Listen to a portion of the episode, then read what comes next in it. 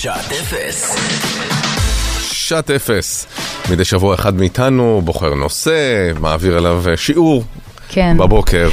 אה, מדי שבוע אחד מאיתנו ישן פחות בלילה, כן. ויושב על שעת האפס שלו, ואני, כן, זה מה שעשיתי בלילה, וגם ממש בדומה למבחנים או דברים כאלה, אני...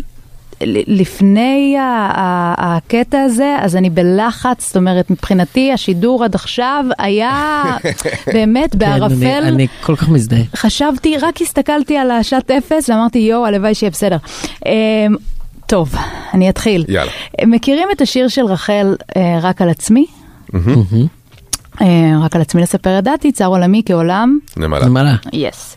אז uh, את השיר הזה רחל uh, כתבה ב-1930, כשנה לפני פטירתה משחפת. הוא אחד מהשירים האחרונים שלה, והוא גם יצא ב-1932 uh, באסופת שירים בשם נבו. זה בעצם היה כבר כשנה אחרי uh, פטירתה.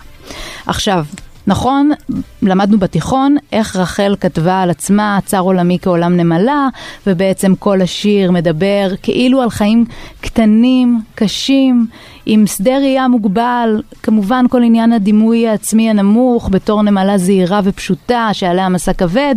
אמ, כמובן, זה אפשר לאנשים לקלל בפיוטיות ולהרגיש טוב עם עצמם, ובמקום להגיד את מטומטמת, או את לא מבינה בפוליטיקה, אביה, תתעסקי בנועה קירל, אה, אז הם אומרים, צר עולמך כעולם נמלה. אז כל מי שהקללה הזאת היא הקללה האהובה עליו, א', הוא מוזר, אה, ב', אה, שיסגור את הרדיו, כי באתי להגן על הרפיוטיישן של הנמלה.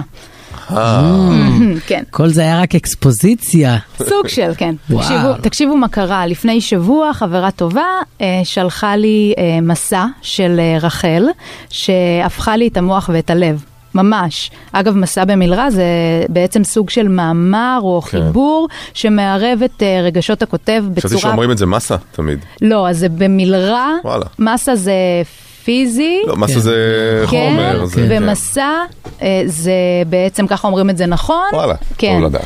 אה, שעת אפס, כן. בדיוק. אה, אז היא כתבה את המסע שלה ב-1930 בעקבות ספר שקראה בשם חיי נמלים. של אה, מוריס מטרלינק. אה, בספר הזה הוא מציג את הנמלה כחיה האציל, האצילה, הרחמנית, המסורה והנדיבה ביותר בטבע. אה, אחרי שרחל קראה את מה שמטרלין כתב, היא מבינה שהדימוי שלה על הנמלה היה שגוי מן היסוד. מעולם צר היא מגלה שעולם הנמלה הוא עולם רחב ידיים, מה שנקרא אלם אלם אלם. אמ, הספר של מטרלינג הוא מין שירת הלל הנמלה, תיקון המעוות של אה, משלים בכל הדורות שתיארו את הנמלה כיצור דוחה ועלוב.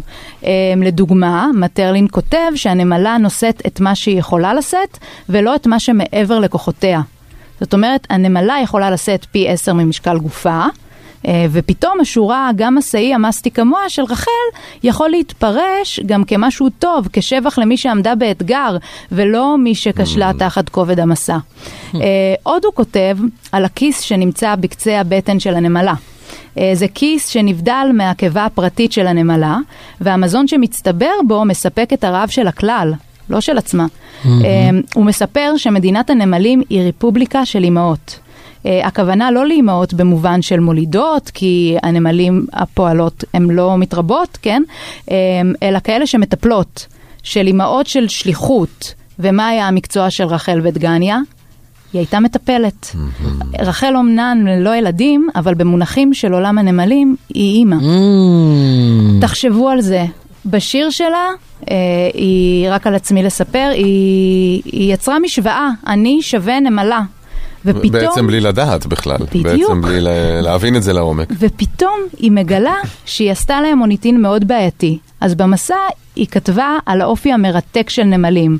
יענו נמלים לא מה שחשבתם. אה, כנראה מתוך מחשבה שאם היא תתקן את הדימוי של הנמלה, אולי תוכל, ספק בשביל עצמה, ספק בשביל הכלל, אה, לתקן גם את הדימוי העצמי שלה. יפה. זה מטורף בעיניי שהיא יכלה, באמת, בשרירותיות, לבחור בכל כך הרבה דימויים לצרות עולמה, אבל בחרה דווקא בנמלה. ורק אחרי שהיא כתבה את השיר, את הלהיט שלה, אה, באה היד המתבדחת של החיים וחשפה בפניה שאם עולמה צר, כמו של עולם נמלה, שתדע שהיא אימא, אפילו שהיא לא.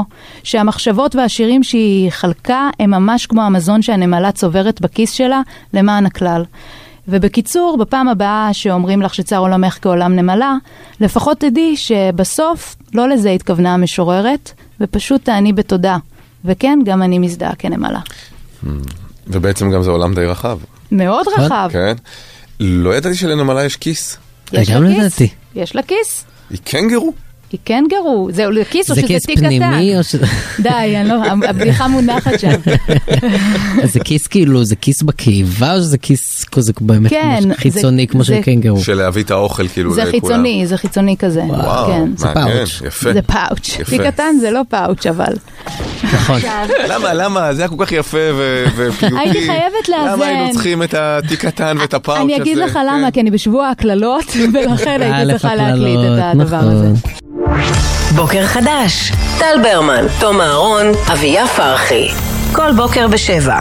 אקו 99 FM